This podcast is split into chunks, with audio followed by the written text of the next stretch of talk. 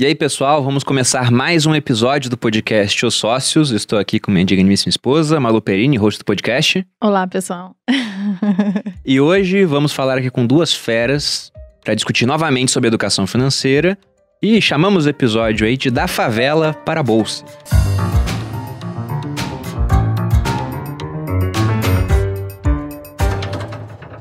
Estamos aqui com Murilo Duarte, empreendedor e investidor, que faz parte atualmente da lista da Forbes 30 Under 30. Para os leigos em inglês, eu tenho esse papel no podcast, né? 30 abaixo de 30. Cofundador do Favelado Investidor, host do podcast Favela Investe e criador do curso, junto com seu sócio Vinícius, da comunidade, na verdade, Favelado Investidor. Bem-vindo aí, Murilo. Salve, salve aí, pessoal. Obrigadão pelo convite. Bruno, Malu, tamo junto aí. E estamos também com Vinícius Silva, empreendedor e investidor, cofundador do Favelado Investidor, também host do podcast Favela Invest e professor dentro da comunidade e também criador né, da comunidade Favelado Investidor.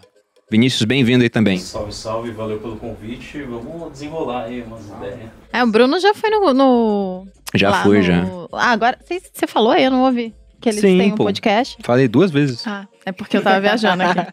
É que eu tava sendo boicotado, meu microfone não estava funcionando.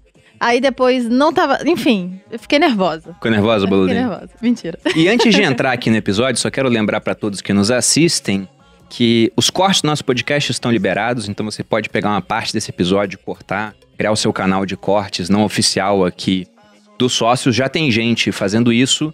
Só pedimos algumas gentilezas, né? Que é o fato de colocar o link do episódio completo na descrição desse corte e não cortar a ponto de simplesmente mudar a fala ou a nossa ou dos convidados. Se fizer isso, aí infelizmente a gente vai ser obrigado a tirar lá o corte do ar ou quando a Malu decidir, mandar capangas armados na casa de vocês também é uma coisa que ela gosta de fazer. O povo corta até fazer o assumir é. um dos meus crimes. Não vai Não. rolar. Ou o pessoal corta para fazer lá o presidente cantar, né? Fazer com o Trump, com o Obama. Não rola, não Então rola. só ter esse cuidado com os cortes. Mas agora, entrando no, na pauta do episódio, gostaria de saber como é que foi a história de vocês. Como é que começou a ideia do canal? Vocês se conhecem há muito tempo, que eu já sei disso, né? Então, vocês podem começar contando não. pra gente? Eu conheço o Favela Investidor, né? Porque eu sigo e tal. Mas não conheço a história de vocês dois. Com? É, nós crescemos no mesmo bairro, né? No Jardim João 23, que é aqui na Zona Oeste de São Paulo. É, nós estudamos juntos a partir do primeiro ano do ensino médio. Só que eu conheço o Vinícius de vista, acho que desde a quinta série, que a gente estudava na mesma escola. E aí, esse, vamos dizer assim, encontro de um conhecer o outro, trocar ideia, foi no primeiro ano, porque eu tinha repetido na escola, né? Então, como eu sou mais velho, acabei caindo na sala dele. E nós tínhamos um amigo em comum que, que morava na minha rua. E aí, desde então, quando a gente conversava relacionado a dinheiro, né? Então, por a gente nascer na favela, na comunidade, é, nós tínhamos um amigo que o pai era contador, né? E, e eu, esse amigo meu, o pai dele, tinha carro, duas casas quitadas. Então a gente olhava ele de certa maneira como referência, né, sobre como ter dinheiro, ter bastante dinheiro. E aí o nosso sonho, eu lembro que a gente saía da, da escola, ia andando para casa, eu falava, pô, mano, vamos fazer contabilidade depois daqui, porque o pai do Caio, né, que é o, que é o nosso amigo, é, tem carro, tem casa, e a gente pesquisou no Google quanto que ganha um contador, 5 mil reais. Eu falei, mano, 5 mil reais, tá ligado? Não tava ganhando nada. nada.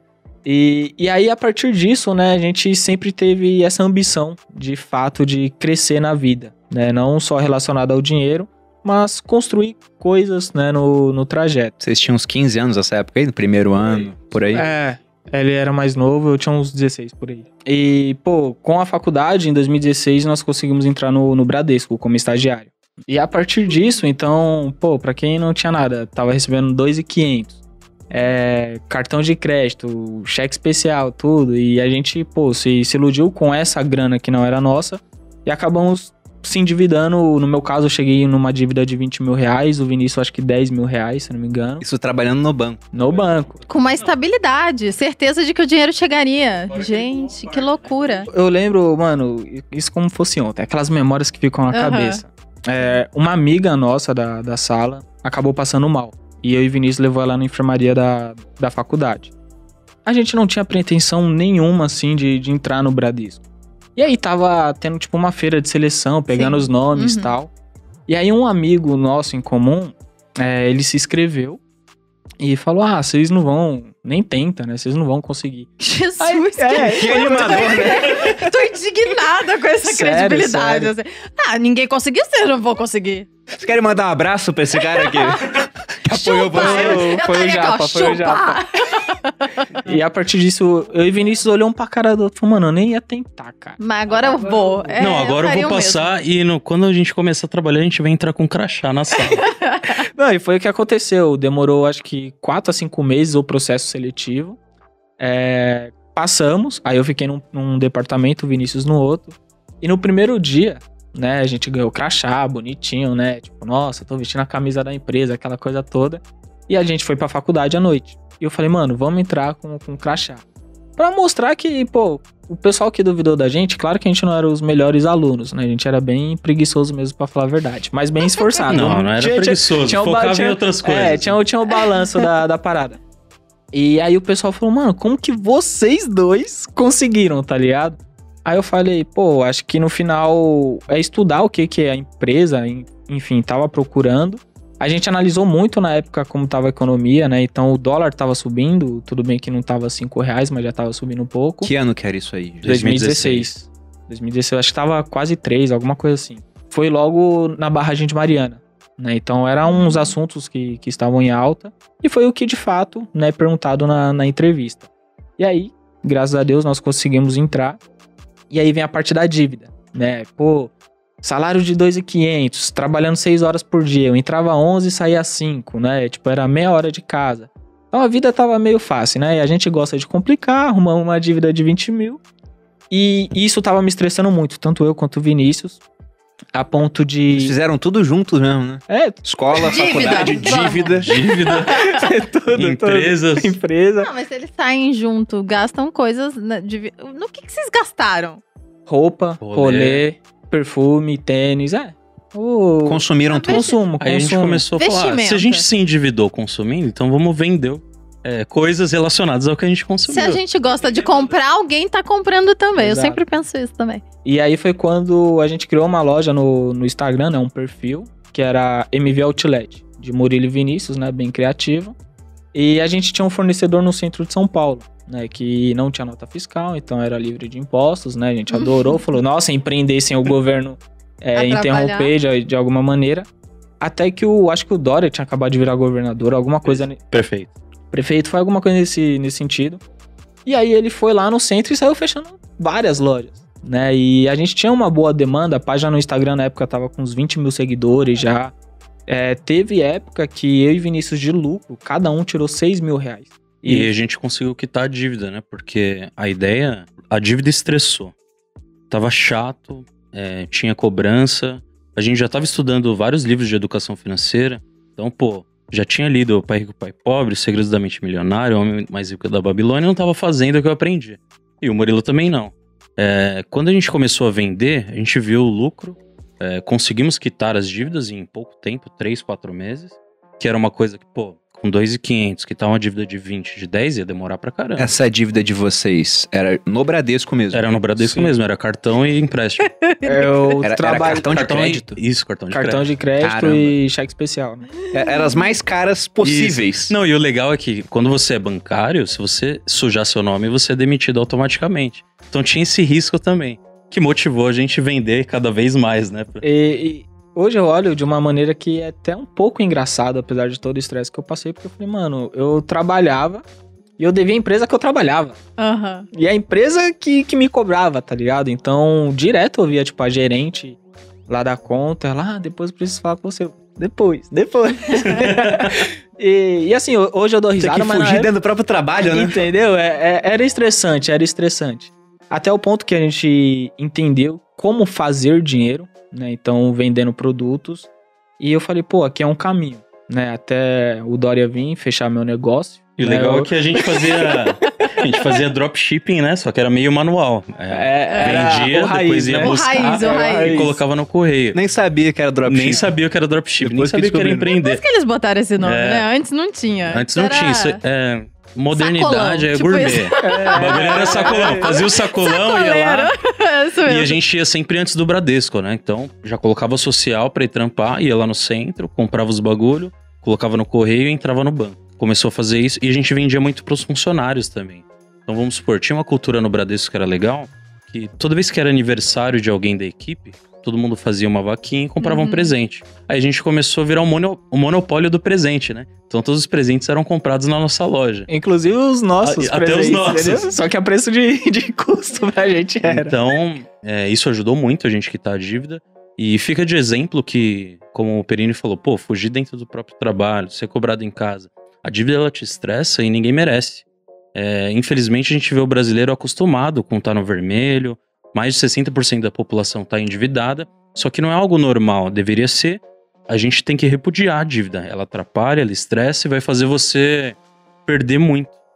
Não vai conseguir investir, não vai dormir direito e cada vez ela aumenta, né? Pô, imagina o cartão de crédito lá naquela época, a Selic é 14,25, então Era, os juros estavam mais altos época também. Era uma época que ou você quitava ou fudeu. Ia estar sujo até hoje, provavelmente, se não tivesse quitado. Não, teve um. Eu ouvi, não sei se foi você que falou, Vinícius ou Murilo, mas um de vocês, o banco chegou a ligar pra casa de vocês. Foi, foi na minha casa. Foi contigo, né? Isso. E tua mãe ou tua avó atendeu e teve que falar que você não tava em casa. Foi. É, como né, o banco me cobrava todo santo dia, e no, no meu celular eu já tinha até salvo os contatos, né? Falou, cobrança, tipo, do meu trabalho, o Bradesco de novo. Tinha um lá que era Bradesco de novo. E eles tinham o contato da minha casa, né? E eu lembro que era um sábado. É, ligaram. Eu tava no sofá, tipo, assistindo TV, minha avó atendeu. E minha avó teve que mentir, falar, pô, ele não tá em casa. E aí depois eu perguntei, eu falei, quem era a avó? Ela falou, ah, era a sua empresa, né? A empresa que você trabalha te cobrando. Aí eu olhei e eu vi que aquilo tava incomodando. Uma coisa é incomodar eu, outra coisa é incomodar as pessoas que moram comigo. E, e isso foi a parte que eu falei, não, já, já chega, né? E esse tipo de, de, de situação, eu falo muito nas redes sociais. Falo, cara, é horrível passar por isso. É claro que eu, que eu não vou responsabilizar ninguém, porque fui eu que me coloquei nessa situação. E fui eu que me tirei dessa situação. Não esperei ninguém vir, vir salvar minha vida financeira. Né? E, eu, e hoje, eu, quando eu vejo as pessoas que estão endividadas, elas sempre jogam a responsabilidade e terceirizam pra alguém. Só que eu falo, pô, mas não foi você que comprou o tênis? Não foi você que foi no shopping sem ter dinheiro? Não foi que você comprou aquilo sem, sem poder? Ah, foi. Ah, mas hoje a culpa é de quem? É, é do Paulo Guedes? É, é do, do Bolsonaro? Aí o outro fala, não, mas na época era o Lula. Não, mas é tipo, pô, foi lá você que pegou o cartão de crédito e passou, colocou a senha, tá ligado? Então eu falo pro pessoal hoje ter responsabilidade sobre a vida financeira, desde relacionada às dívidas e também quando tá tendo prosperidade, né? Então foi, foi esses passos aí que eu, que eu fui aprendendo como Eu, lidar com o eu dinheiro. tive uma leve sorte que não tinha telefone fixo, então ninguém ligou pra minha família. olha, olha o macete, né? Aí, ó, eu tinha que ter aprendido É. isso daí, né? Mas é complicado porque a gente não via mais o resultado de trabalhar lá. Porque você estava trabalhando na empresa e devia a própria empresa. Você lembra os juros na época do cartão Ah, de crédito? Basicamente só pagava juros acho- depois de uma eu não hora. sei se era né? 300 ao ano, Era era, algo alguma desse- coisa assim, nessa né? linha. Bizarro, né? E, e não tinha nenhuma coisa interna do banco, porque, por exemplo, você tem dívidas e dívidas, né? Então você tem um cartão de crédito aí com juros de 15% ao mês, cheque especial 10%. Mas tem um crédito pessoal que às vezes é 4%, é é uma baita taxa de juros ainda, né? Agora a gente tá com uma Selic em 4,25%, o crédito pessoal às vezes é 4% ao mês.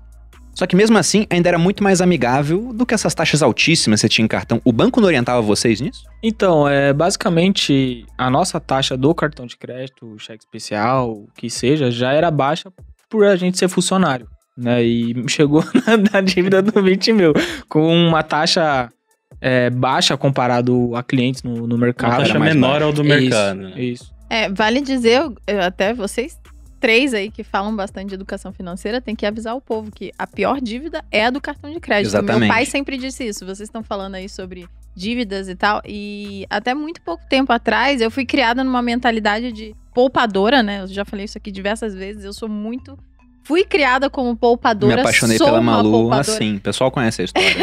A gente viu a história da, da piscina, né? Linda.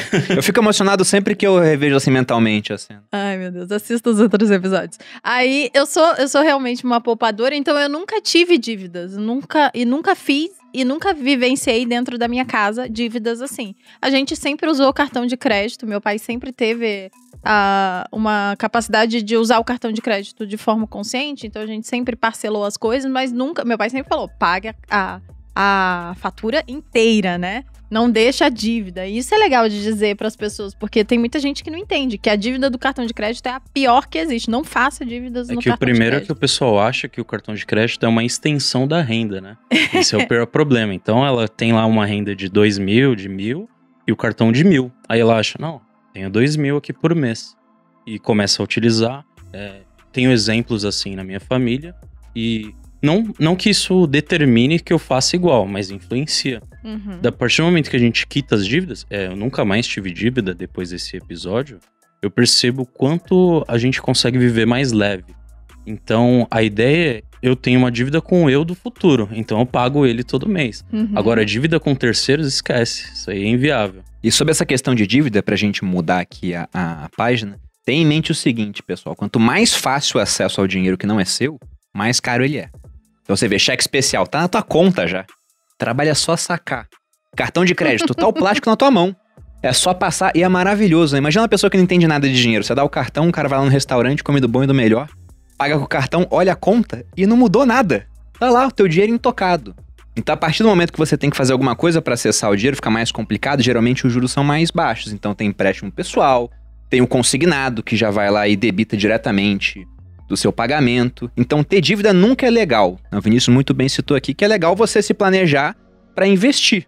Porque a mentalidade do, do endividado é totalmente contrário do investidor. O cara que é endividado, ele quer consumir mais agora, em troca de ter menos no futuro, que vai ter que pagar os juros, que podem ser gigantescos. Já o investidor, e eu quero saber como que começou a jornada como investidor de vocês.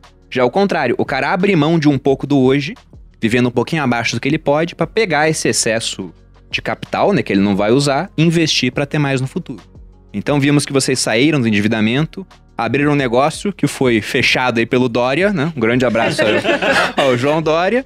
E como é que começou essa jornada como investidores e depois também para começar a ser professor, né? Passar esse conhecimento que vocês adquiriram ao longo do tempo. Mano, eu comecei a investir em 2015, então foi antes da- das dívidas, né? Como o Vinícius falou. Na época eu recebia 680 reais, a mensalidade da faculdade 640. E só sobrava 40 reais por mês. Até que eu comprei meu primeiro livro, né? Porque eu, eu, eu me questionei, eu falei, mano, como que eu posso ter mais dinheiro? Como que eu posso sair da pobreza como um todo? Eu falei, pô, é, tem que juntar dinheiro. E um método para juntar dinheiro é investindo, né? Foi, foi bem lógico. E aí eu comprei meu primeiro livro, que é relacionado ao Tesouro Direto. E ali parece que explodiu minha cabeça. Eu falei, pô, eu sempre pensei que precisava de muito dinheiro para começar a investir. E aqui tá falando que com 30 reais eu consigo. Tanto que nesse livro ensinava até abrir conta em corretora, tudo mais. E aí eu, eu, eu sempre fui da, a pessoa que aprendi e falei, pô, vou executar agora para ver se realmente funciona. Fui lá, baixei o aplicativo, abri minha conta. E aí eu, eu juntei três meses, né, para investir no Tesouro Selic. 120 reais na época. E quando eu, eu, investi, né, dando aquele frio na barriga, eu falei, mano, eu não posso perder esse dinheiro aqui, mano. Eu demorei três meses pra juntar isso aqui, três meses. E aí fui investir, eu falei, pô, no outro dia já tava rendendo um pouco, né? Um centavinho aqui, mais 50 dali. Na época, Selic tava alta, então É, isso. 2015 era 14% aí de Sim. Selic. Sim, era bem, bem visível isso. E aí o que que acontece? É, juntei minha reserva de emergência, né? E parte dela, quase tudo, na verdade, foi quitando a dívida também junto com a parte que, que a gente vendeu lá é, as mercadorias. E aí eu voltei a fazer minha reserva de emergência. E nesse, nesse período, eu sempre continuei estudando. Então, como eu não tinha alguns meses de dinheiro para comprar um ou dois livros, é, eu comprava um Vinícius um. E aí no outro mês a gente trocava. Então, meio que um mês economizava de comprar um livro, porque era o dinheiro que a gente já investia naquele mês subsequente. E a partir disso, quando a gente. A gente já tava no Bradesco, e aí eu já tava migrando ali para renda variável, né? Pesquisando sobre ações, o que que era. Só que eu acho que a grande virada de, de questão de conhecimento e investimento também foi quando nós fomos para a KPMG. Né? Então a gente pediu demissão do Bradesco, porque a gente já não, não gostava de trabalhar lá mesmo, não estava aprendendo mais nada. E na KPMG eu aprendi de fato a analisar uma empresa. Né? O que, que é a KPMG, que eu não É conheço? uma empresa de auditoria contábil. Hum, Pra es- deixar pro bem leigo, é como se fosse o policial da contabilidade. Ele vai nas empresas, hum, avalia se a contabilidade está coerente com as normas, se os números são verdadeiros, e depois ele emite uma opinião para o mercado, para os stakeholders, né? Uhum. Que sejam os investidores, os fornecedores, os bancos. E com aquela opinião, a pessoa vai ver se a empresa tem credibilidade ou não daqueles números. Então a gente tinha acesso aos balanços de várias empresas, de capital aberto, capital fechado, tanto no Brasil quanto nos Estados Unidos, e a gente entendia todos os números da empresa, cada linha do balanço, o ativo, o passivo, o DRE, e a gente depois emitiu uma opinião. Pô, é, esse- esses dados não têm ressalva. É um- uma opinião sem ressalva. Então, quando você vai investir numa empresa, é importante olhar o relatório do auditor. E era o trabalho que a gente fazia. Ficou mais fácil investir.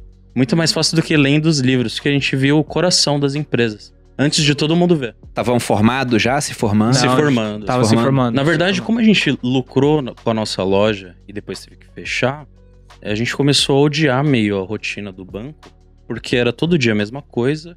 E eu ficava indignado também que a gente estudava investimentos e eu trabalhava no departamento de ações e custódia. Tinha gente que pegava PLR lá, 15, 20 mil reais, colocava na poupança, ou fazia consórcio, Eu pagava dívida. ou pagava dívida. E eu ficava Ninguém investir. é, eu falei, mano, o cara acabou de abrir um fundo muito foda, ele tem acesso, ele pode investir, mas não. Pega a grana e não investe. É muito doido isso. E você percebe que isso acontece em bancos, em corretoras.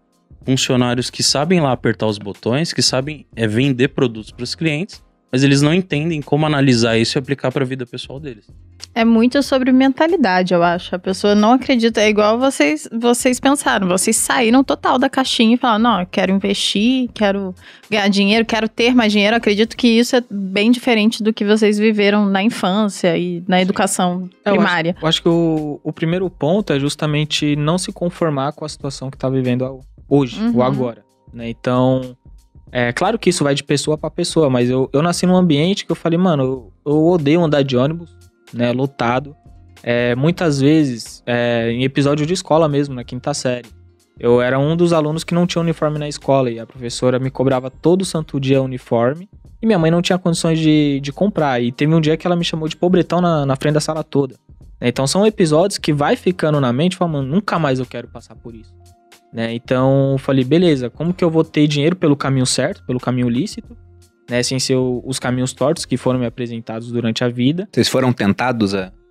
Não, não tentados, né? Mas fazia parte da- do ambiente de vocês? Ah, sim, Tiveram sim. amigos que Tinha foram pra esses sim, caminhos? É, infelizmente eu tenho amigo que, que já, já faleceu, tem amigo que foi pro crime, tráfico, roubar, Tem tá amigo preso. que quer sair, não consegue. É, e assim, é, amigos que cresceram comigo na rua, jogando bola, na minha laje soltando pipa. E até que eu falei, mano, não é possível que esse é o único caminho, tá ligado? Porque no- na visão do jovem, né, isso passou por mim também. Eu via, tipo, os caras mais velhos, assim, na quebrada, na favela, de, de moto cara de 30, 40 mil reais, com a melhor roupa, comendo bem, meio que ostentando também. E aquele é, o- é a referência, querendo ou não, que você tem mais próximo a ti. Só que eu, eu me questionava, eu falei, como que esse cara conseguiu isso? Né? E quando eu, eu sempre descobria que era pelo caminho meio errado, eu falei, eu prefiro receber que seja mil reais pro resto da vida trabalhando certo do que correr esse tipo de risco. E esse risco se materializava. Vocês viram também gente morrendo muito cedo. Sim, sim, sim, sim. É, teve um amigo meu, que eu acho que já faz um ano e meio pra dois anos, que ele foi morto mesmo, tipo, jogaram ele no, no rio, e é isso. Por causa de, de crime, essa parada toda, e, e cresceu comigo, tá ligado? Na rua de casa, assim, o, o gaguinho lá. Então são exemplos que eu falo, mano, não quero isso pra mim. E ainda mais relacionado o que, que eu quero passar pra minha família, né? Porque eu fui criado pela minha mãe e pela minha avó, com a ausência do meu pai, e de certa forma eu era o, o homem da casa mesmo, que sei lá, com 10, 15 anos de idade, tá ligado? E, pô, na, na minha família eu fui o primeiro a se formar numa faculdade. É, comprei agora uma casa pra minha mãe, tanto eu quanto o Vinícius. Então, são coisas que, claro que eu não digo que é fácil, eu não digo que é rápido, mas o que eu mostro é, é, existe a possibilidade. Existe a Eu acho que é possibilidade. enxergar que existem vários caminhos, não é só um. Também entender que não é tudo que o mundo te apresenta, não é aquilo que você merece ou que você tem que abraçar para sempre. Se inconformar. E as situações passadas difíceis, como ser chamado de pobretão na escola, pegar o busão lotado, tomar chuva, o sapato social abrir, indo pra Nossa. faculdade, no metrô Hoje a gente alagado. lembra disso, A dá risada. São coisas que, infelizmente, algumas pessoas acabam se deprimindo. E, e- é difícil mesmo. Só que o ideal é usar isso como combustível pra você sair de lá. Então, tipo, eu odiava andar de ônibus. Eu lembro quando a gente criou o canal, eu falei, mano, ano que vem a gente nunca mais vai pegar um ônibus. E a gente nunca mais pegou. É, porque eu senti. Começou a usar raiva. bicicleta no começo. É, O canal deve ter demorado um tempinho pra um, um engrenar. patins. É. Não tinha que sair de Não, casa. demorou, demorou uns seis meses e não tinha que sair de casa. É mais É, fácil. Pandemia, pô, não pegava ônibus, pandemia. Mas sobre esse ponto do, da questão do, do caminho errado, né? De ser tentado ali, por exemplo, pelo tráfico de drogas. é, eu nunca tive essa vivência assim acontecendo comigo pertinho, esse tipo de caminho sendo oferecido. Mas durante o tempo que eu fui militar, lá no Rio de Janeiro, geralmente quem serve é o cara muito humilde, que vem de uma comunidade. E aí, o cara tá servindo o exército um ano, ele aprende a atirar, ele aprende a fazer manutenção em arma. Então alguém vai, chega na vida dele e fala: Cara, você não quer sair do exército? Pra vir ganhar 10 mil aqui, não é pra matar ninguém, não. É só pra fazer manutenção do nosso armamento. Então o cara começa assim, começa a limpar a arma, não sei o quê, daqui a pouco faz uma coisa, faz outra. E tem história lá de chefe de tráfico de, de, de facção lá no Rio de Janeiro, que serviu o exército, era soldado, era cabo, e o cara tá lá. Dominou, né, uma certa região por conta disso aí. Mas é, é porque também acaba sendo muito tentador pro cara. Você vê, nossa, vou Mais sair do fácil, exército. né? O caminho mais Tudo que eu fácil. aprendi não vou conseguir usar em lugar nenhum, né? Não tenho, por exemplo, know-how em outra área pra conseguir um, um bom emprego e aqui eu vou ganhar muito. Então é um jogo de escolhas onde se o cara ele não for muito maduro, ele acaba indo pra esse lado. Porque de um lado você tem uma recompensa muito palpável de cara, sendo que a, a parte negativa talvez nunca apareça, mas quando aparece pode ser o final da sua vida. E do outro você tem a ausência desse risco de vida, mas uma recompensa que é impalpável, que talvez nunca apareça. Então, um cara que ele é muito imediatista, ele acaba tomando esse caminho e vários falecem, né? Então, vocês fizeram uma escolha que, São falecidos, né, no caso. é, acabou morrendo. Vocês fizeram uma escolha que é lógico que é acertada, mas vocês são muito outliers. né? Porque várias pessoas que não fazem essa escolha ficam nu- numa vida mais ou menos, ganhando pouco. Como é que vê essa questão, por exemplo, de olha, vamos, vamos escolher esse caminho, vamos começar a trabalhar, mas quando que vocês viram um potencial pra fazer algo muito maior? Né, porque vocês falaram aí sobre investir, vocês começaram a investir, estavam lá vendo o coração da empresa. Mas e aí? É, muita gente ia ficar só investindo. É. Aí de repente vocês, ah, vamos pro YouTube? Cara, falar pra você, é uma da, das pessoas, se eu posso dizer assim, de, de referência relacionada ao YouTube foi tanto você, o primo e até a Natália. Porque eu olhava e falei, pô, eu acho que o Pete, quando nós chegou a trocar uma ideia bem próximo com ele também. Porque quando a gente descobriu, pô, um canal grande ganha em dólar, né? Então, é crescer o canal, claro que demora, não sei se vai ser um ano, dois, três, enfim. Só que era uma possibilidade de a gente ter uma renda maior do que dentro da, até da, da KPMG, né? Que cada um, eu acho que cada um nós aqui tirava 3, 3 mil, cada um. Uhum. E já era um, um salário bom, ainda mais, pô, dentro da comunidade e tudo mais. E aí eu falei, pô, mas eu quero mais, né? Então, em teoria, não tinha chegado nem nos 5 mil lá que eu, que eu sonhava quando era mais novo. E quando nós criamos o canal, acho que o primeiro Quando AdSense foi em 23 de março de 2019. Em outubro, por aí, Nossa, No- faz, faz dois anos tempo, e é pouquinho. isso, bem pouco, bem pouco. É, começamos a receber o AdSense, né? E cada um já tirava um salário pra si. Aí foi quando o Vini chegou e me falou, mano, vamos largar isso tudo aqui e, tipo, focar mesmo. Porque a gente pensou, pô, a gente já trabalhava em média 10 De horas novo, por dia. O nicho de, de finanças é muito foda, né, amor? Eu É. sempre falo isso pro Bruno, porque eu comecei no nicho que não dava dinheiro nenhum. Então Quanto- eu nunca achei que vocês- dava pra tirar dinheiro no Ads. Exatamente. Quanto vocês ganhavam de AdSense nessa época que O decidiram CPM largar? é 6 dólares. É muito alto. Eu Explica ganhava- o que é o CPM pra quem não entende de é, o, é o que você recebe a cada mil visualizações, né? Então, quando a gente criou o canal, a gente continuou na KPMG de Tá. março até dezembro. E então a gente, eu tinha uns 10 clientes, acho que o Murilo tinha uns 7. Que era foda, tipo, eu tava Centauro, Sírio Libanês, Albert Einstein. E a gente trabalhava das 8 às 10, às vezes, todo dia. Então, na hora do almoço, a gente cuidava do Instagram. Na hora de ir embora, na hora de vir, a gente postava conteúdo, respondia direct. E no sábado, a gente saía pra gravar vídeo pro YouTube.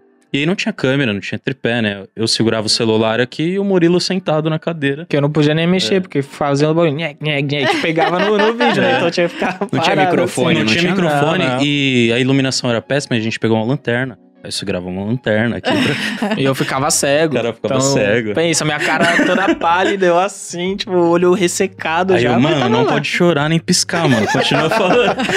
Não, e o- e o pior, porque Muito assim, é, não é um lugar silencioso. Era na na quebrada, quebrada, você né? tá aqui gravando do nada. Ó o ovo.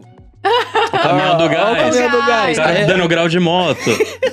O vizinho fazendo churrasco com samba. Funk. É, tá ligado? E, e não, eu acho que quando era o som do vizinho, era pior, porque eu não podia chegar lá, ô, mano. Ô, baixa para a festa aí pra eu tá gravar um vídeo de educação Eu, financeira. é, eu lembro que um dia eu cheguei lá no vizinho, aí ele, ô, mano, vem pra festa. Eu falei, não, mano, só abaixa um pouco. Aí é cinco minutos, tá ligado? Eu já tava terminando de gravar.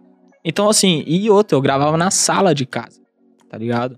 E. Ninguém podia passar na Não, sala, puta, era aquele, aquele caso. Eu- eu- era nítido que a gente Eu tava é. incomodando a, a família do Murilo, mano. Que- Mano, era nítido, nítido, nítido. Eu, eu lembro do meu tio, tipo, quando ele ia tomar banho, aí o barulho do chuveiro eu falo, para, espera ele terminar Vídeos de banho, 5 porque não minutos demoravam um dia pra gravar. Porque sempre tinha que parar, começar de novo. Vocês postavam quantas vezes na semana? No começo foi uma só. Uma por Olha. semana? Por Isso. semana. É, depois de quanto tempo vocês viram? Nossa, tá dando um salário pra cada um aqui. Depois foi de 7, 8. É, eu acho que uns oito meses. Sete, oito meses? Uns oito meses. É porque o canal da Malu, ela falou que o Não, nicho eu de finanças assim, é, triste, é, é maravilhoso, porque Eu, come- realmente... eu comecei eh, fazendo tudo isso aí que vocês faziam, né? Que era. Eu também alugava o Bruno durante o final de semana, ele Eu trabalhava. era militar, eu só fim de fazia- semana tinha E eu tempo. fazia todo o resto também, e a gente. Era igualzinho. Aí. Só que eu postava três vezes por semana. Teve semana que foi todo dia, que era semana de receita, por exemplo. Era tenso, e eu não ganhava nada. Nada. Era triste, eu ganhava Porque- 200 dólares. É, o... É, 100 dólares. o e na canal- época o, o, E o o canal dólar era- tava baixo, não tava esse. Não, era 2016. É, tava 3 reais. né? né? Tava uns três e pouquinho. Só que o canal dela era um nicho de alimentação saudável e ela falava pra não consumir industrializado. Ninguém queria Então anunciar. ela falava de carne, de alface. Não tinha anunciante, né? Só agricultor podia É, anunciar. o nosso não. Você faz lá um, um vídeo de educação financeira, tá aparece lá. Érico Rocha fazendo forma de Aí, lançamento. Parecia- É, Instituições as casas de financeiras. research, as Aham. corretoras todas. Então, realmente, a gente consegue ganhar muito mais só class. com AdSense. Então, realmente, quando a gente começou a fazer YouTube, dinheiro. Eu falava pra ela que, olha, esse negócio de AdSense Não dá dinheiro. não conta com isso. Isso aqui é, é um extra. Porque eu falei, não dá pra ganhar dinheiro com isso. Aí quando eu comecei a fazer o meu canal, eu falei, dá sim, Dá assim, dá sim. é um caminho. Mas É, continue aí, gente. desculpa, então, gente. seis, Não, oito gente- meses aí. Seis, oito meses, E aí, a gente pediu as contas. Foi, a gente pediu as contas, tipo, pediu demissão mesmo. Eu lembro que a gente chegou na, na sócia da KPMG. Aí a gente falou, pô, o canal tá dando certo. Aí ela olhou assim, porque eles sabiam do, do Sabiam? canal, né? Sim. Sabiam. E aí ela falou, não, mas. Porque na KPMG, no longo prazo, você consegue virar sócio da empresa, né? Todo ano você tem uma promoção. Ela falou, não, fica aqui, tem vocês são bons, né? Trabalha direitinho. Aí a gente falou, pô, não dá. Ela falou, não, ano que vem vocês estão pra receber 4 mil. Eu falei, não, a gente já tá recebendo agora. E eu tô gravando vídeo pro YouTube, Não, eu tá lembro ligado? que eu falei, tem como você Eu nem demitir a gente? ônibus. Tem como você demitir a gente, pô, pelo menos daqui dois meses?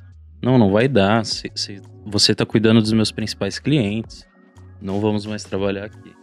E ninguém acreditou. Porque o pessoal achou que a gente tava É, é querendo negociar. entrar, né? Sim, sim. Sim, quando a gente entrou na KPMG, tinha 30 mil inscritos no processo seletivo, passaram 30 pessoas. Vocês eram bom de processo seletivo, né? Sim, dá Mano, pra gente- conteúdo. A gente era mó panela. A gente era mó Não, panela. e os processos seletivos era assim: tem 30 mil, aí beleza, vai afunilando, né? Processo online e tal. Chega no presencial, aí os caras vai lá. Não, porque eu morei fora cinco anos, eu falo cinco línguas, eu estudo na faculdade e tal. Aí eu chego lá e falo: Não, eu trabalho desde os 14, tá? Eu já sei trabalhar, pelo menos. Era isso Eu tô mesmo. aprendendo Mas eu inglês. moro na favela, mas já sei trabalhar. Já Já, sei tô nesse trabalhar. processo. Pegar o aí. bus- O cara Busão. morou fora ali, mas ele nunca trampou. Eu, eu vou assumir a responsa. E assim que a gente passava, sendo bem sincero. Claro, sabendo se portar, se comunicar. É, pra entrevista tem que pôr uma roupa adequada, lógico. Mas a primeira impressão Novo é que curso fica. deles. Como passar Como em passar. processos seletivos. Não, eu eu É que a gente- a gente dias falando como passaram numa entrevista de Massa, emprego. ó. É que a gente então. incentiva mais o empreendedorismo, né? Uhum. Não, não que ninguém tem que ser CLT. Mas a probabilidade de você fazer uma renda empreendendo, vendendo, é muito maior do que sendo CLT numa empresa. Por exemplo, alguns sonhos que conquistamos hoje, a gente ia demorar uns 10 anos para conquistar na KPMG, que seria o período que a gente ia virar sócio lá e ia ter a renda que a gente tem hoje. Então, por exemplo, daqui 10 anos eu ia ter a renda de hoje. Isso com dois anos aí desse negócio que Isso. vocês têm. Cara, agora. a gente olha, tipo, a conta da empresa, tudo, pagando funcionário, deixando dinheiro em caixa e tirando, não, pro labore pra gente ainda. Fala, mano, a gente tá recebendo mais do que um sócio da Uma KPMG resposta hoje, sócio. tá ligado? E eu falo, eu tô gravando vídeo pro YouTube. e, e com um negócio que pode crescer exponencialmente Isso, ainda. é- Sim, essa é a sim. grande coisa. Por isso você Mas, fala. mas isso que eu queria saber. Na empresa, pessoal achou loucura. E a família? Nossa. Porque vocês foram os primeiros. vocês foram os primeiros, pelo menos na- no teu caso, mas você falou que foi o primeiro a fazer curso superior. Você também, Vinícius? Também. Também, também. E aí vocês estavam lá, se formando em contabilidade, num grande Maior escritório. orgulho pra família. Ganhando, Não, né, o grande bem. escritório não era orgulho, porque ninguém sabe o que é KPMG. Ninguém sabia o que era KPMG. Quando a gente foi pedir as contas do Bradesco, só faltou Aí matar. sim, né? É, É. o Bradesco era mais pras pessoas. Sim. Eu imagino que deve ter sido tipo quando o Bruno pediu pra ir embora do exército, porque é um salário, né? Uma Pois coisa é. mais Já tem- fixa. Eu Tem era, eu era funcionário público, era primeiro de turma, né? Com previsibilidade, com plano de carreira. Quando eu fiz isso, meu avô me ligou. Falou, mas você não vai ser general? Eu falei, pô, mas eu nunca quis ser general.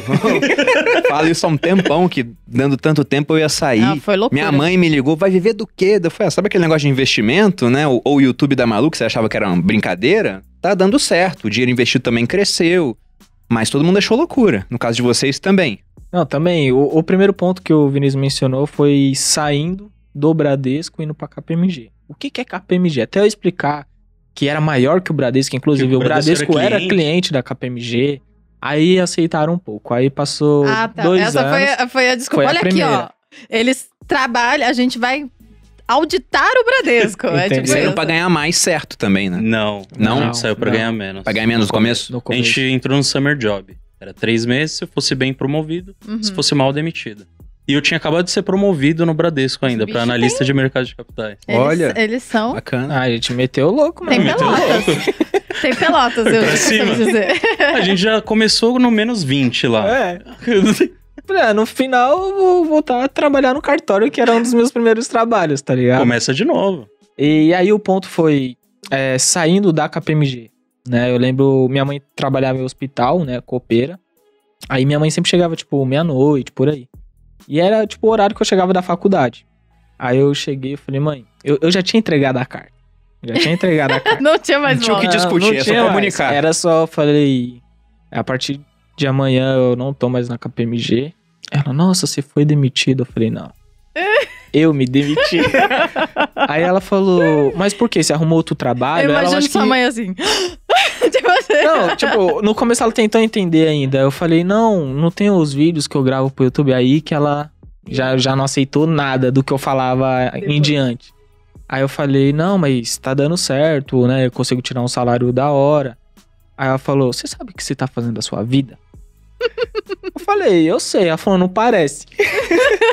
Aí, só que é engraçado porque seis meses depois, a gente tava saindo da favela, tá ligado? Então a gente pediu demissão da KPMG em janeiro do ano passado, né? Seis meses depois, o canal já tinha crescido muito, a gente já fechou várias parcerias, teve o lançamento também e uma parte do dinheiro que eu, que eu já tinha acumulado.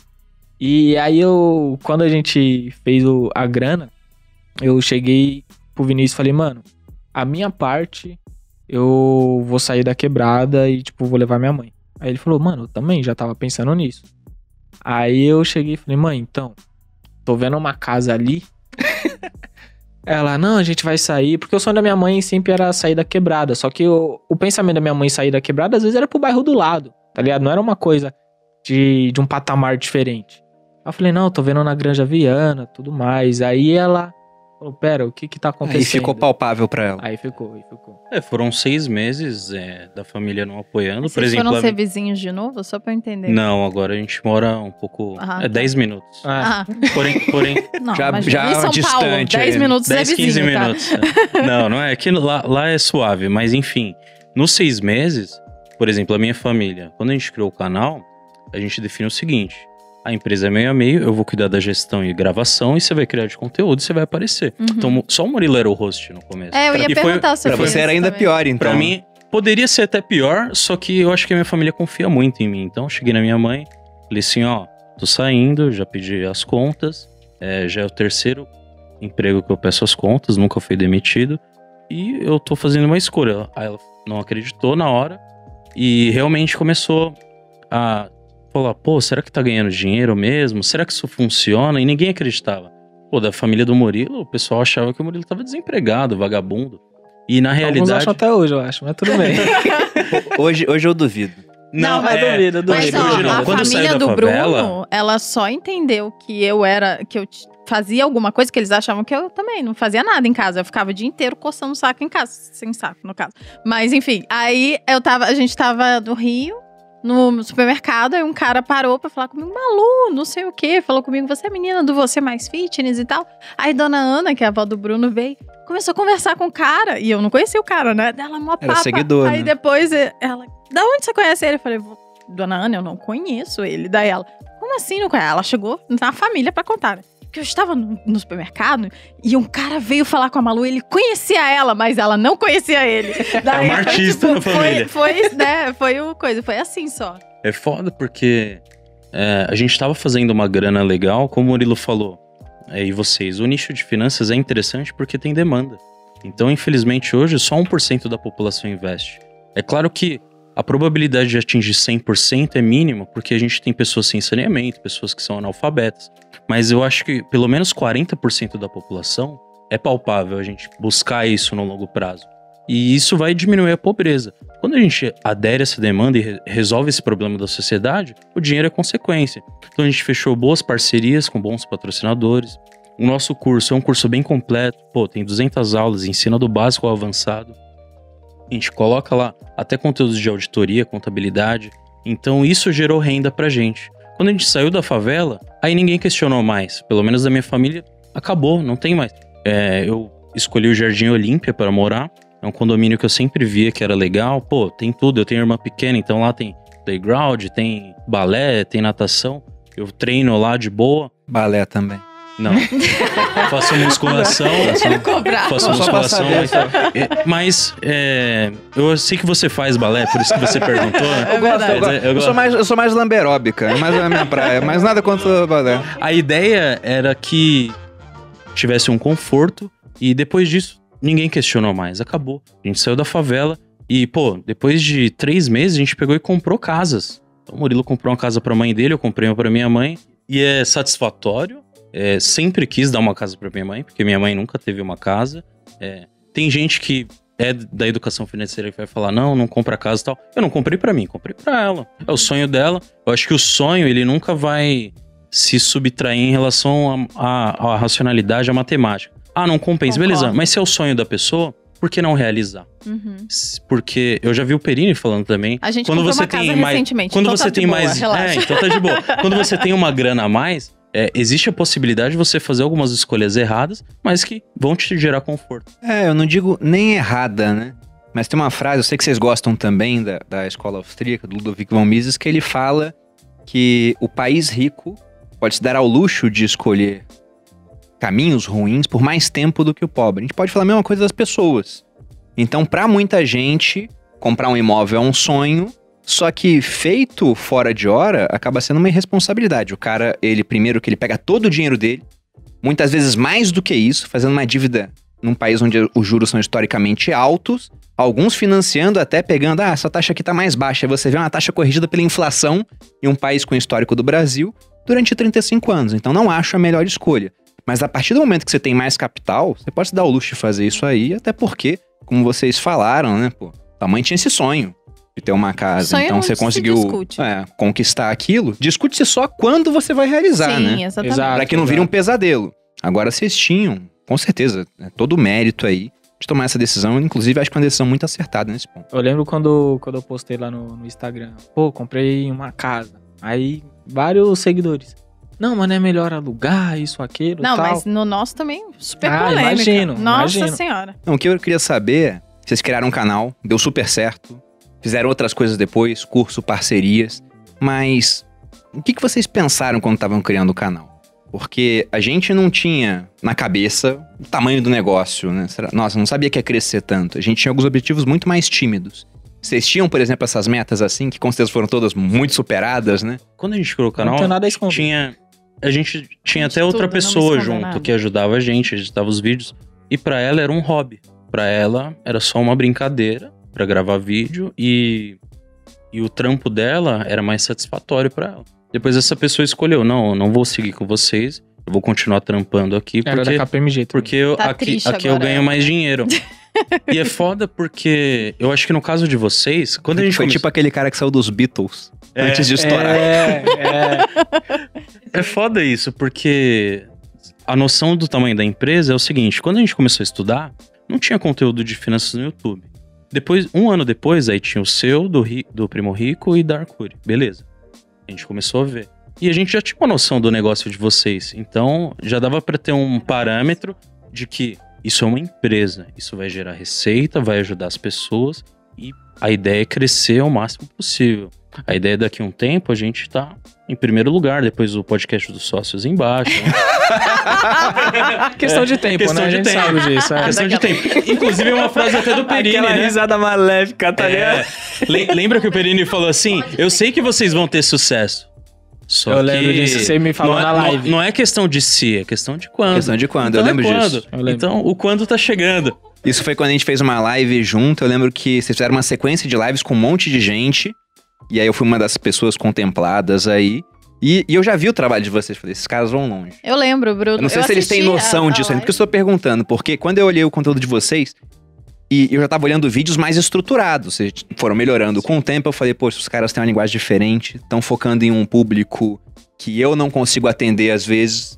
Né? Daí eu falei, cara, É uma esses caras vão longe. né? Esses caras vão longe. É, a gente furou a bolha, né? É legal, eu vou até perguntar isso. Tem algum direcionamento específico? Vocês se preocupam em manter algum tipo de, de linguagem e tal? Porque a gente, cada um tem um público, né? A gente Uhum. quer atingir um público. Olha, eu, específico. eu digo que a minha linguagem é, É você. minha, tá Uhum. ligado? Tipo, eu sempre falei assim, né? alguns falam, pô, agora você tem dinheiro, não precisa mais falar assim. Eu falo, mano, eu, eu, sou- eu, eu sou Não é- não é assim, um tá ligado? personagem, né? Tá? É Se Você- eu parar de fa- falar assim, é porque eu Tipo, tô mudando. Minha namorada tá ali, mano. Ela sabe que eu só uso camisa de time e boné dentro de casa, com uma câmera ligada ou não, ouvindo funk, e, e assim é a minha vida, tá ligado? A questão da, da comunicação é algo que a gente sempre buscou trabalhar, independente da gíria, mas sim de uma maneira mais didática possível. Porque eu, eu falo que quando eu comecei a estudar no meu primeiro livro, eu demorei quase dois meses pra entender o que que era IPCA, tá ligado? O conceito, tudo. E aí, quando eu fui, né, tipo, abrindo a mente, entendendo cada vez mais, eu falei, pô, isso aqui pode ser explicado de uma maneira mais fácil. E trazendo experiência do, do pessoal da comunidade e tudo mais. E, e hoje, né, apesar do, do crescimento e tudo mais, eu falo pro pessoal, eu falo, mano, é, começa do ponto 1. Um, porque eu vejo várias pessoas que querem começar a investir hoje, quer já sair comprando criptomoeda, ações, isso, aquilo, e, e muitas vezes não sabem nem que é um tesouro direto. Não tem nenhuma reserva de emergência. E aí eu sempre trabalho a comunicação do, Do o básico. caminho, é, o caminho que eu, que eu trilhei. E que, de certa maneira, eu, eu tive resultado. Então eu falo das dívidas também, eu falo, gente, esse caminho é perigoso. Eu, eu sei como que, que é o bagulho, Já tá ligado? Já presenciei, já, já estive lá. Começando a reserva de emergência, eu sei que é difícil, eu sei que é demorado, eu sei que vai estressar. Que você vai ver todo dia alguém falando de bolsa de valores, ah, tive tanto de rentabilidade, mas você tá lá na renda fixa, um passo de cada vez. Então eu falo pro pessoal, eu falo, mano, eu já estive desse lado. Né? Então o pessoal consegue compreender bem. E quando você falou do, da nossa live, é, eu acho que foi o- um time ali que a gente acertou muito bem de aproveitar todas as conexões que estavam sendo criadas, né? Foi ano passado, né?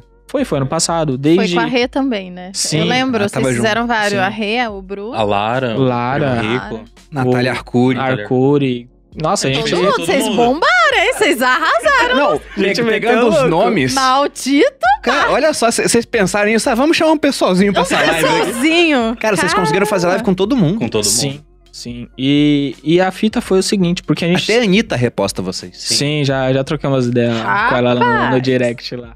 A fita foi que a gente aproveitou, primeiro, porque a gente saiu muito em mídia, né? Seja exame, a própria Forbes depois. Na, com a Arcuri foi porque a gente saiu na capa da Valor Econômico. Acho que ela assina, viu, repostou nós e a gente já começou a trocar ideia. Com você foi através da, da Renata também, do, do próprio primo.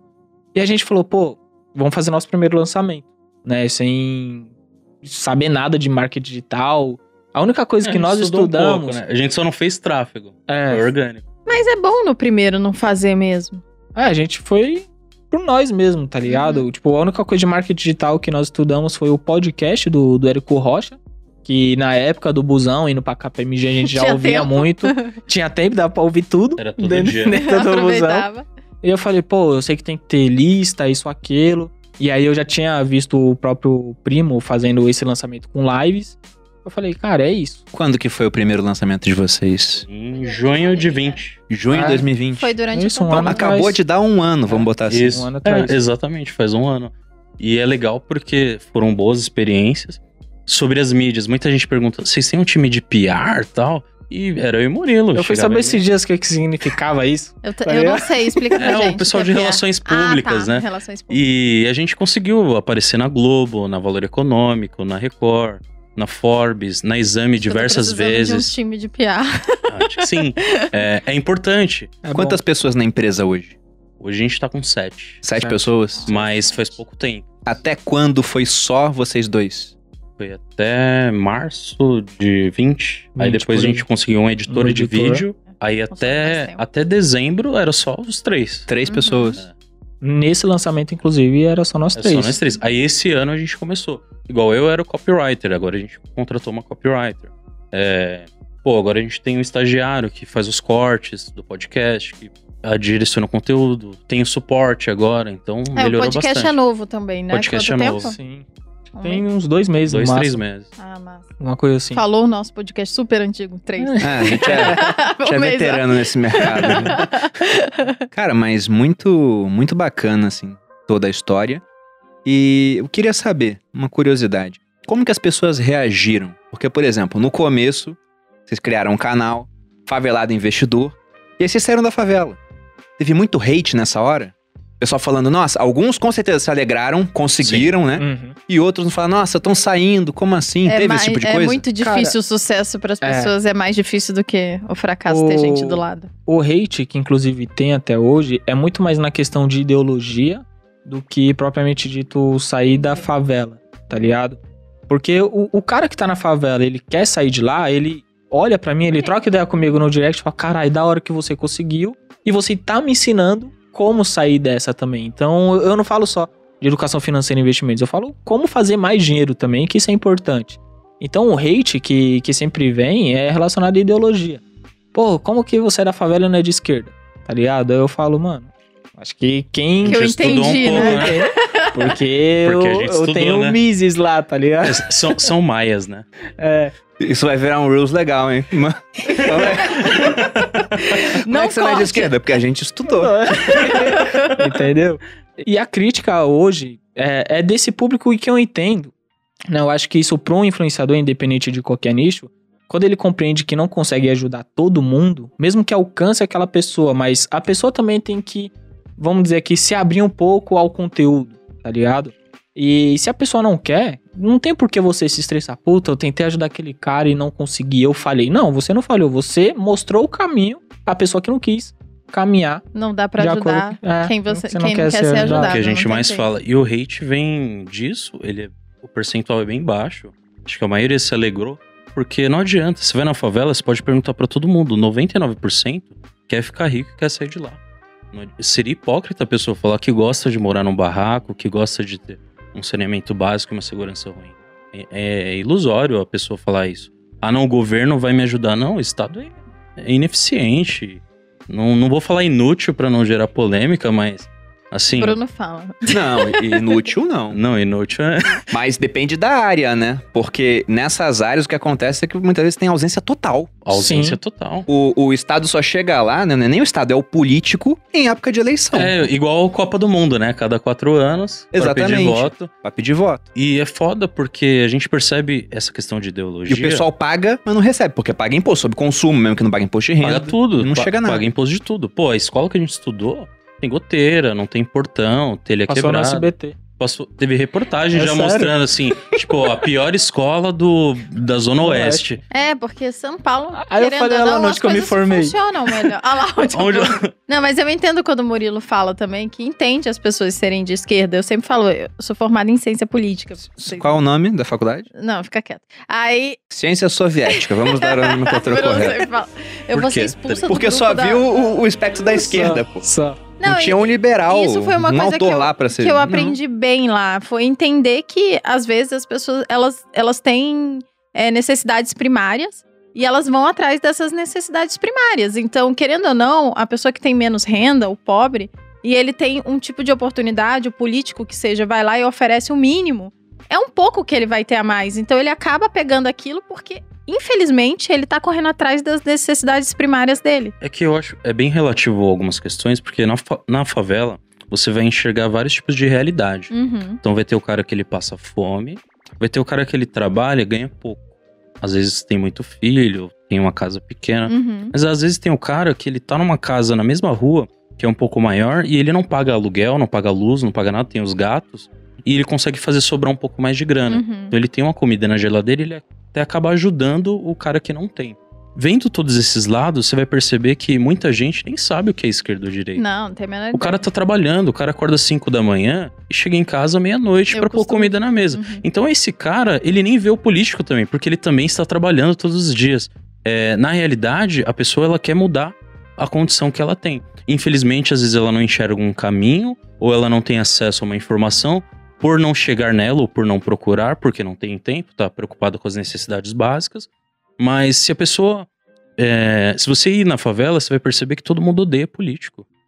Todo Isso é- mundo isso pode é ser esquerda, pode ser direita. A- a- eu, eu falo, eu sou oposição a qualquer lado, porque quem me tirou da favela foi o meu trabalho e meu esforço. Não foi nenhum político. Não foi Lula, não foi Bolsonaro, não foi ninguém. Então, pra mim, eles são. É, é, é uma raça, né, que atrapalha a população. São pessoas que só ligam pra eles mesmos. E se você esperar que alguém, Salvador, chegue lá, não vai. A gente não pode terceirizar a responsabilidade da nossa condição atual. A partir do momento que você nasceu na favela, a sua vida vai ser mais difícil do que a de muita gente. Mas não adianta se matar, não adianta pedir pro governo, não adianta. A vida é dura, é difícil e você tem que estudar e trabalhar para sair de lá. Todo mundo tem que sair de lá. É, um, um grande amigo que a gente gosta muito do trabalho que é o Edu Lira, ele fala: a favela tem que virar museu. Ela te- tem que, não tem que existir.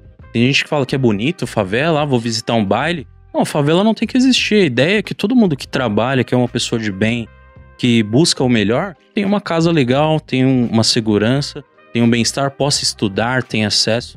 E para isso, infelizmente, é, vai ser difícil. Eu acho que o nosso trabalho ajuda muito, porque as pessoas vão enxergar outros caminhos no empreendedorismo, nos investimentos. Vocês começaram focando no público da favela, Sim, o canal. Sim, sim. Mas a gente sempre soube que a educação financeira ela é precária para qualquer classe. Sim. Porque no Bradesco ninguém investia. Uhum. Na faculdade, cara, a gente deu uma palestra na faculdade que todo mundo ficou de boca aberta. Falei, A caramba. gente tá falando de E tesouro pessoal, direto. e o pessoal de contabilidade. E o É, o pessoal pessoal de mexe contabilidade. com isso, Isso, mexe pessoal com de dinheiro. contabilidade. Falei, caramba, ninguém sabe disso, é estranho, né? E realmente, ninguém sabe. A gente recebe direct, gente, ó, tenho 10 milhões, eu não sei o que fazer. E acontece, do mesmo jeito que tem que falar, puta, eu tô com uma dívida tal, não sei o que fazer. Tem os extremos, mas no final, no Brasil, quase todos não sabem nada de educação financeira. E é por isso que o nosso negócio é próspero, de vocês também, mas é um- uma responsabilidade que vai dar certo. É, esse é o caminho, é trabalhar e ajudar as pessoas. Porque no final a gente não falou assim, vamos criar o canal pra ficar milionário. Vamos criar o canal porque a gente tem um conhecimento que nem rico nem pobre tem. Então vamos ajudar as pessoas. Sobre essa questão dos políticos, tem uma frase que me veio aqui na cabeça, que é de economista americano, Thomas Sowell, né, que já tá com seus 90 anos aí, e ele fala sobre políticos que a prioridade número um pro político é a eleição, a número dois é a reeleição, e a terceira, seja lá qual for, vem muito depois dessas outras duas, né? Então esperar que esses caras resolvam os nossos problemas, sendo que eles querem resolver os deles, é, é ingenuidade, né? As coisas não vão mudar por conta de político. Vai mudar quando as pessoas chamarem a responsabilidade pra si e correrem atrás. Mas como você disse, lógico que pra algumas pessoas é mais difícil do que pra outras. Tá? Isso naturalmente vai acontecer. Mas não é o Estado que vai facilitar as coisas, até porque muita coisa é difícil porque eles atrapalham. No Brasil, onde é um país onde as pessoas passam fome, você tem um monte de imposto sobre comida, um monte de dificuldade pra abrir um negócio. Se a gente É. abrir impostômetro agora, já foi arrecadado mais de 1 trilhão e 800 bilhões. Pois é. E aí você vai olhar em orçamento da União, pessoal fala, é, pra saúde e educação. Tá as duas linhas lá embaixo. E a gente tá discutindo nesse momento lá em Brasília a ampliação de um fundo eleitoral que sai de 2 bilhões pra quase 6, né? Nossa É muito Senhora, ridículo. Sério. E, na opinião de vocês, quais foram os diferenciais que fizeram o negócio de vocês crescer tanto e tão rápido, né? Como é que estão os números hoje? Instagram, YouTube? No Instagram estamos com 480 mil seguidores, YouTube 315 mil, Twitter 95 mil, é, que são as três redes que a gente mais Twitter, trabalha. Twitter é uma rede bem legal, né? Muito amor no Twitter. Nossa, assim. lá. Muito Não, bacana. O, o meu hate vem de lá. É, de lá. imagino, né? Eu imagino, porque é lá que o povo tem tempo, né? Não, mas, mas tem dia que eu olho e falo, mano, hoje eu vou irritar esquerdista. É sério. É sério. Aí eu posso a gente dá risada. É, aí eu falo, deixa lá. Deixa lá, se ficar me xingando, eu vou trabalhar, eu vou lembro fazer mais dinheiro. que ele tweetou, eu amo o capitalismo. Nossa. Nossa! Eu lembro disso, eu lembro disso. O pessoal, mano, foi no Instagram, porque eu postei no Instagram o print. Não, cansaram de me xingar no Twitter, foi me xingar no Instagram, tá ligado? Eu falei, ah, mano, tá bom, tô aqui ganhando dinheiro e ajudando pessoas, é isso que importa. É, os números são esses. É, Tem o temos mais. Telegram também, né? A gente tem um canal É. com 12 mil e outro com 10. E, e assim, eu acho que um grande diferencial é principalmente o próprio nome. Eu acho que é muito chamativo, porque quando a gente separa, né, favelado remete a uma pessoa de fato pobre, né, que nasceu na favela. E o investidor culturalmente no Brasil, a gente sempre pensa, pô, aquele cara é Cara investidor, investiu tantos milhões em tal empresa, isso, aquilo. E quando junta, né, as duas e forma, vamos dizer assim, uma empresa, o, o cara que é de fora fala, mas como assim o cara é favelado investidor? Ele é pobre ou ele é rico? Ele é o quê? Ele Muito nem bom. sabe do que, que se trata. E isso chama atenção. Eu acho que em segundo lugar, é, a própria identidade, se eu posso dizer, tipo, como eu me visto mesmo, tipo, moleque de quebrada de São Paulo. Tá ligado? Então, a pessoa que olha assim, independente se hoje eu tô com dinheiro ou não, eu me visto da mesma maneira. E pra alguns que acham que é marketing, não, não é, tá ligado? E, Na e assim- verdade, o Murilo chegou de terno aqui. Um Ele banheiro pra tirou, poder né? me trocar? Botaram o Acho que personagem. é mais fácil, mais fácil eu fazer isso, né? É, que o Murilo. é, o isso é Murilo, de verdade. fato, é assim, não é o personagem. Mas, o, além disso, acho que a similaridade, a comunicação... Pô, quando a gente- além de gravar na sala dele também, a gente tem muitos vídeos que a gente, da avó dele, né? Que a gente não mora mais na quebrada. Tem muito vídeo na laje. Então a gente criou um quadro lá, Finanças na Laje. Muito Então bom. falava de educação financeira, renda fixa, renda variável, criptomoedas. Então, isso faz com que as pessoas olhem de fato e percebam. Se esse cara tá conseguindo fazer, eu também vou conseguir. Agora, se ela olha um cara de terno, É. olha o militar lá falando do Sêneca, ela. assim, eu gosto do Sêneca Não, também, sim, leio, mas- mas- porém, mas eu acho- ela, ela se afasta. Não, eu, eu entendo totalmente isso. Porque vocês muito bem falaram aqui, né? É, favelado e investidor. Você tá juntando duas coisas muito que na bom cabeça de muita gente, É né? Como vocês falaram, pô, as pessoas ainda têm a crença aqui no Brasil de que investimento é coisa de rico. Então, como assim tem um cara que tá vindo da favela, super novo, né? Vocês são muito novos ainda, e tá falando de investimento. Então, de fato. Mas não teve um preconceito também por conta disso? O pessoal falando, você tá, quer falar de Mas no investimento? Ah, sim, sim. no Twitter eu, o pessoal é cruel, né? cara? Ah, o Twitter é Eu- um inferno. Eu lembro. quando- Não, o Twitter é foda, é foda. Eu lembro quando eu, eu criei, né? Nós criamos o, o Favelado Investidor. O primeiro meio de divulgação era o WhatsApp, né? Criei lá a lista de contatos com 50 pessoas, uau. E falei, pô, se inscreve aí no canal. E teve um primo meu que falou, mano, o que, que você tá fazendo, mano? Deu Tipo, risada. é, né? tipo, começou a zoar, tá ligado? E eu falei, mano, se você não quer se inscrever, beleza, mano. É só falar não. Quer, quer mandar um abraço pro seu primo agora? Um, um abraço aí, ó, Steven, tamo junto. não, mas ele, ele é gente boa. E tirando essa parte, né? Mas. e assim, o, o maior preconceito, se eu posso dizer, é porque existe sim, tipo, alguém olha, pô, na internet. Hoje, infelizmente, quando a gente fala de finanças, existem várias pessoas que cometem golpes, tá ligado? Seja de relacionado à pirâmide, falando, ah, dinheiro é fácil, isso, aquilo. É, coloca 100 reais, vai virar 10 mil amanhã, 10% ao mês. Então, se a pessoa já caiu num tipo de golpe, é claro que ela vai ter um receio. Ainda mais olhando um moleque lá de. Que na época eu tinha 24 anos. E magrelo, na- no meio da laje, falando pra eu investir, mano, o moleque parece que nem tem dinheiro, entende?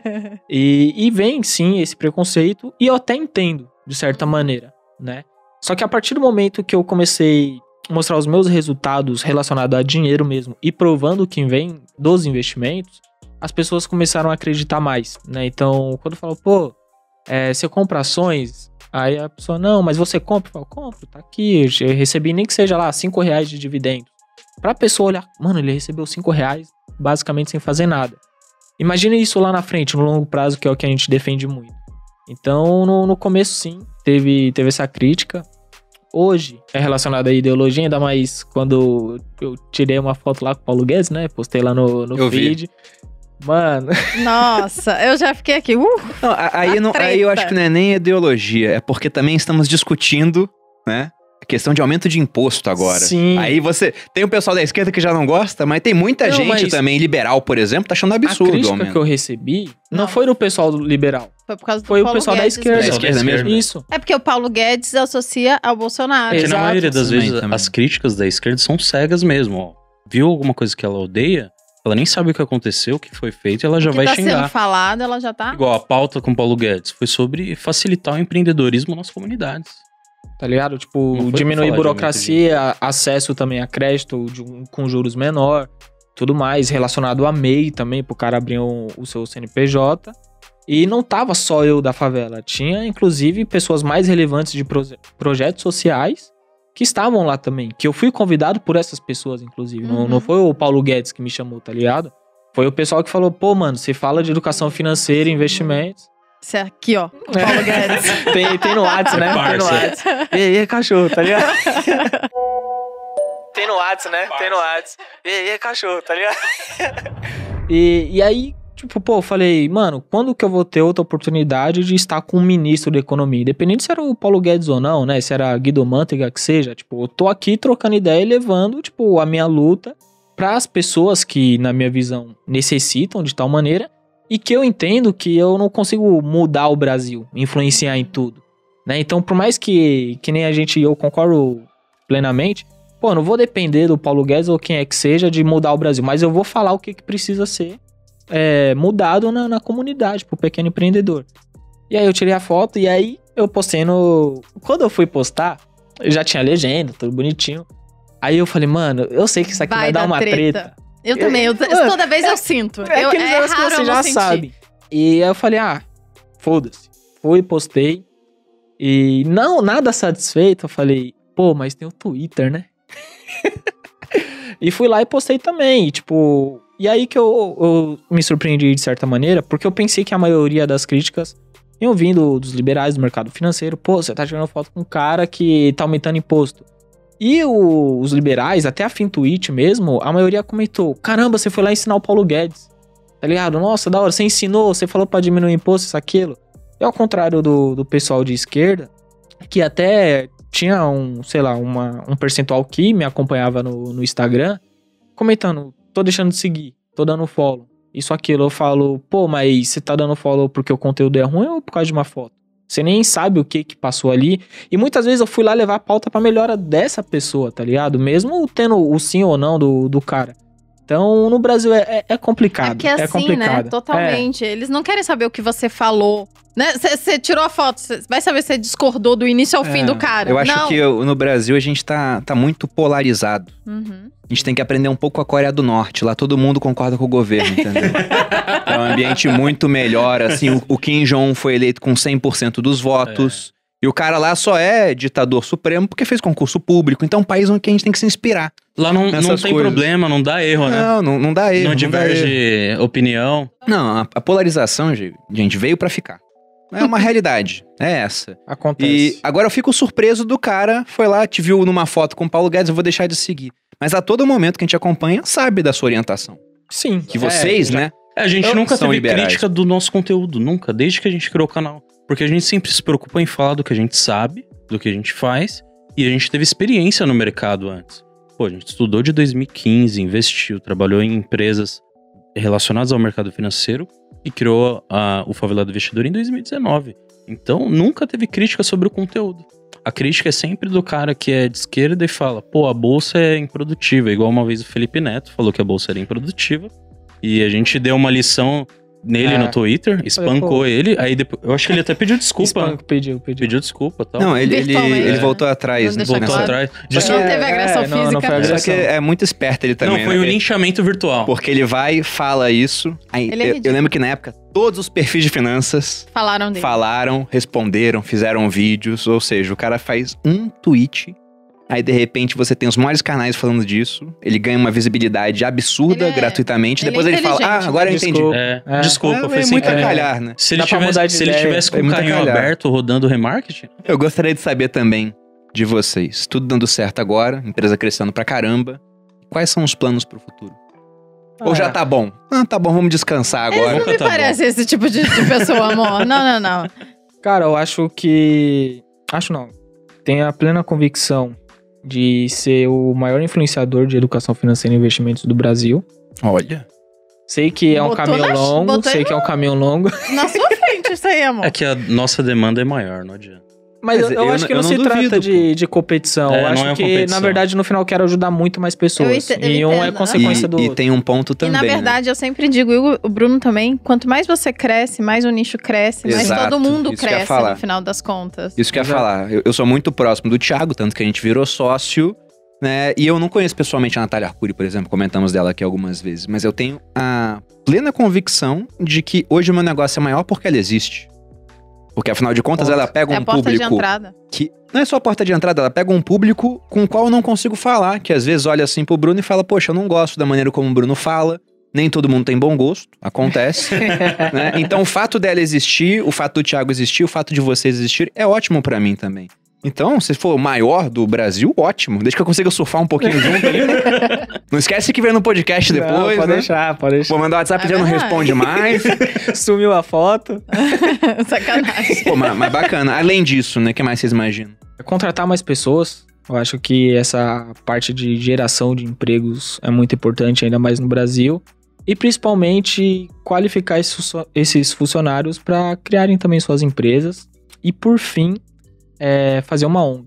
Eu acho que existem várias áreas, não só da educação financeira, que a comunidade, a favela é carente, né? Desde acesso à informática, né? Mexer no Excel, que seja inglês, é, arrumar um primeiro emprego ou relacionado a empreendedorismo. E eu acho que o esporte também é bem complementar, algo que eu sempre curti.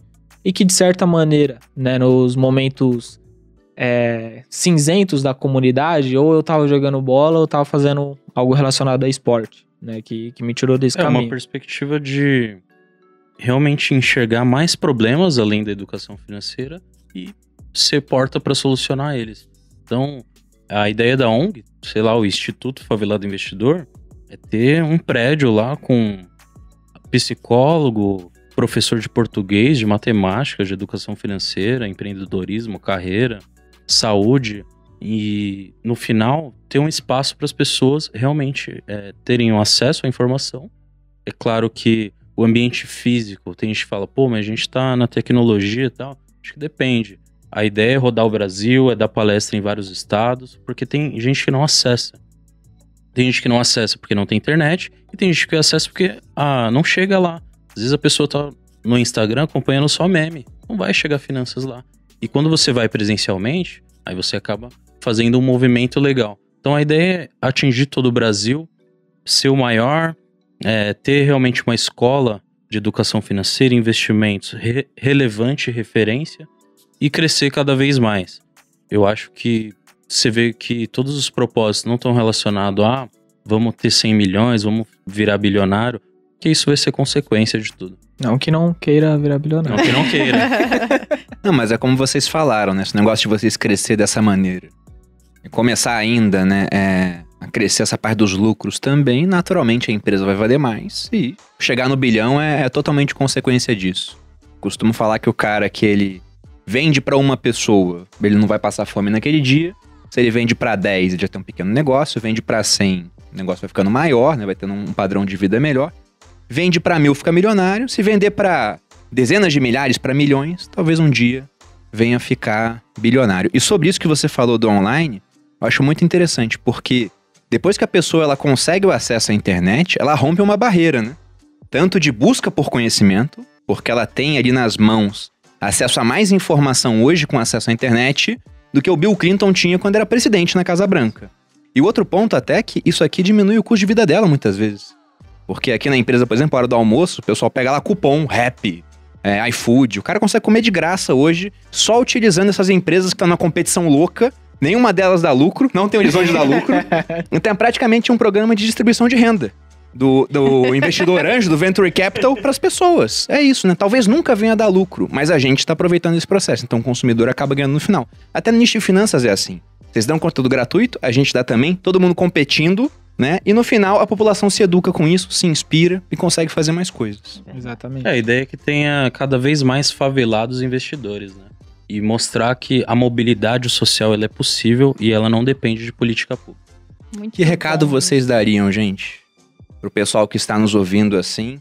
Muitos talvez partindo do mesmo local onde vocês começaram, né? Espero que esse podcast chegue até essas pessoas. O que, que vocês falariam para esse cara que tem esse sonho de mudar de vida e que olha a história de vocês, que em tão pouco tempo já fizeram tanto e com planos tão ambiciosos? Qual recado vocês mandariam para esse pessoal? Acho que o primeiro ponto é acreditar que é possível, né? Então, a partir do momento que se você ousar sair da, da linha do padrão que é estabelecido na vida, é, seja criar um negócio ou estudar educação financeira e investimentos e falar, pô, quero ser rico, né? Parece que hoje no Brasil é, é, é estranho falar eu quero ser rico É pecado. é pecado e vai vão aparecer diversas pessoas, até familiares, amigos falando que não, isso não é pra você, né? Você não é o cara que nasceu lá em cima, né? Então hoje eu, eu digo que eu sou mais um, um exemplo, né, de, de alguém da favela que teve uma ascensão social e que tá mostrando que a possibilidade existe. Do meu recado, acho que a ideia é a pessoa perceber que o caminho é o trabalho, não adianta. Tem que trabalhar, tem que estudar. É, a mediocridade, ela tá aí para todos, mas se você quiser mudar de vida, você tem que sair dela. Muita gente não vai te incentivar, as pessoas próximas não vão ajudar você. Inclusive, na hora de investir, empreender, pelo menos eu não tive incentivo. Então, perceba que vai ser um caminho solitário, mas que vai te trazer benefício futuro. Entenda que a vida é difícil, mas entenda também que se você não fizer nada, você vai parar no mesmo lugar. Uma frase que Flávio Augusto fala que eu acho legal, que as condições que o mundo te apresentou, elas podem até influenciar na sua con- condição atual, mas elas não determinam onde você vai chegar. Então, faça por onde, trabalhe e você vai conseguir. Como o Perini deu exemplo, resolva problemas. Se você vender para um, você come hoje. Se você vender para 10, você tem um pequeno negócio. Se você ajudar milhares de pessoas, você vai conseguir melhorar a sua vida, porque você está ajudando as pessoas. Então, você, você colhe o que planta, é isso. Exatamente. Ficar rico é fácil? Não. Mas ser pobre também Não é. difícil pra caramba. É difícil pra caramba. É, só a última frase, que inclusive é do, do Edu Lira, que me, me inspirou e continua me inspirando. É, não importa de onde você vem, mas sim pra onde você vai. Do Lira do Gerando, Gerando Falcões. né? Falcões. Alguma coisa a acrescentar aí, Bolden? Trabalhar dá trabalho, eu gosto de falar isso. Então, não acho que vai ser fácil, como você disse, né? Simbora, gente. Trabalhar isso aí. Mas valerá a pena. Mas valerá. E, pessoal, onde é que os nossos ouvintes podem encontrar vocês pra continuar aprendendo, acompanhando a jornada de vocês aí, ruma às cabeças? É, Instagram, Favelado Investidor. YouTube, Favelado Investidor. É, Twitter, Favelado Invest. E tem agora o podcast também, que em breve vai ser o primeiro, é questão de tempo, né? Isso. É o Favela Invest. É o Favela Invest. É. Por enquanto é o podcast mais chave do Brasil, mas vai ser o maior. Vai ser o maior Entendi. e mais chave do Brasil ainda. é isso. e você, Bolden, onde é que as pessoas te encontram? Malu Perini no, no Instagram, basicamente. E no YouTube, ah, o canal dos sócios, vocês podem se inscrever lá e assistir a estreia que acontece toda quinta-feira, meio-dia. E em todas as redes de. Como é que fala? Plataformas de áudio. É, Deezer, Spotify e todas as outras.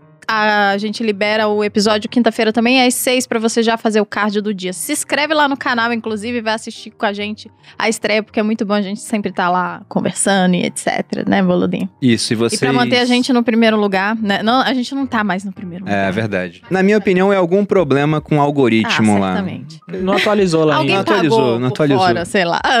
O primo pagou por fora. E a gente não tem presente pros convidados não da Vibrio, amor? Não te- eu ia trazer, mas aí eu Massajador de próstata, o Murilo tinha perguntado se ia ter. Não tem? Não lembro disso daí, não. Não tem, Entendeu não? nada, entendeu nada, ele não tá acostumado. Ele não tinha. É porque hoje a gente não falou da Vibra. aí Não falamos da muito Vibra, né? assim. A Vibra é, é meu sex shop. pra- Que Ah, também vai ser, agora uma- eles- vai ser o maior do. Brasil, não vai ser? Já, já é quase. Ele foi lançado há um mês. Boa. Carai. Caralho. Tá crescendo. tá Caralho, chave. E vocês podem me encontrar no Instagram, Bruno Underline Perini, no YouTube, canal Você Mais Rico, com vídeos nas segundas e quartas, e sempre aqui no podcast Os Sócios. Isso. E é isso, gente. Agradecemos a Obrigada presença. pela Muito presença, obrigado, hein? gente. Tamo Adoramos. Tamo junto. Pessoal, É espero que tenham gostado. Um grande abraço e até a próxima. Beijo, beijo.